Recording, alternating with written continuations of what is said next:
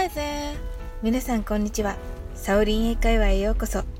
今日もお越しいただき本当にありがとうございます。今回は109回目の放送です。いつもいいねやコメントをありがとうございます。大変励みになっております。この番組はお好きなことをしながら耳だけこちらに傾けていただく聞くだけ英会話をコンセプトにお送りしています。ゆったりと気軽な気持ちで楽しく聞いてくださいね。今日は失敗して元気のないお友達に対して使える素敵な決め台詞をお伝えします。私も元気を出したい時に一人でつぶやくこともある言葉です。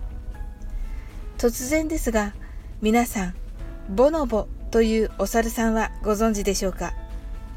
最近はある出版社の中学校の教科書にも載っています。ボノボは大変賢く人間に最も近い能力を持っています。話すことはできませんが言葉を理解することができます。とある女動物学者がボノボの赤ちゃん漢字を育てます。漢字は彼女から言葉を教わり音声キーボードで会話もできるようになります。ところが当たり前ですがボノボは人間ではありません。人間がすぐできるようになることもたくさん練習が必要でした。落ち込む感じ落ち込むという感情もボノボがいかに能力が高いかということを表しています。先生は漢字に言います。OK 漢字 You can try again. Tomorrow is a new day. すると漢字はうなずいて練習をやめました。今日皆さんにお伝えしたい言葉は Tomorrow is a new day です。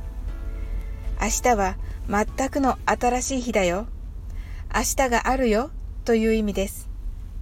失敗をしてしまうと人はそこにだけどうしてもフォーカスをしてしまいます。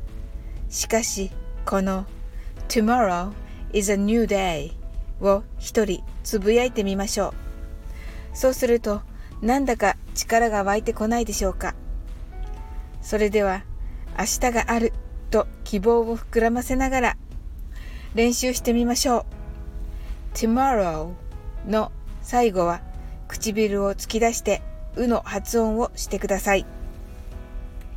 First, say it slowly. Tomorrow is a new day. Say it again. Tomorrow is a new day. Thank you.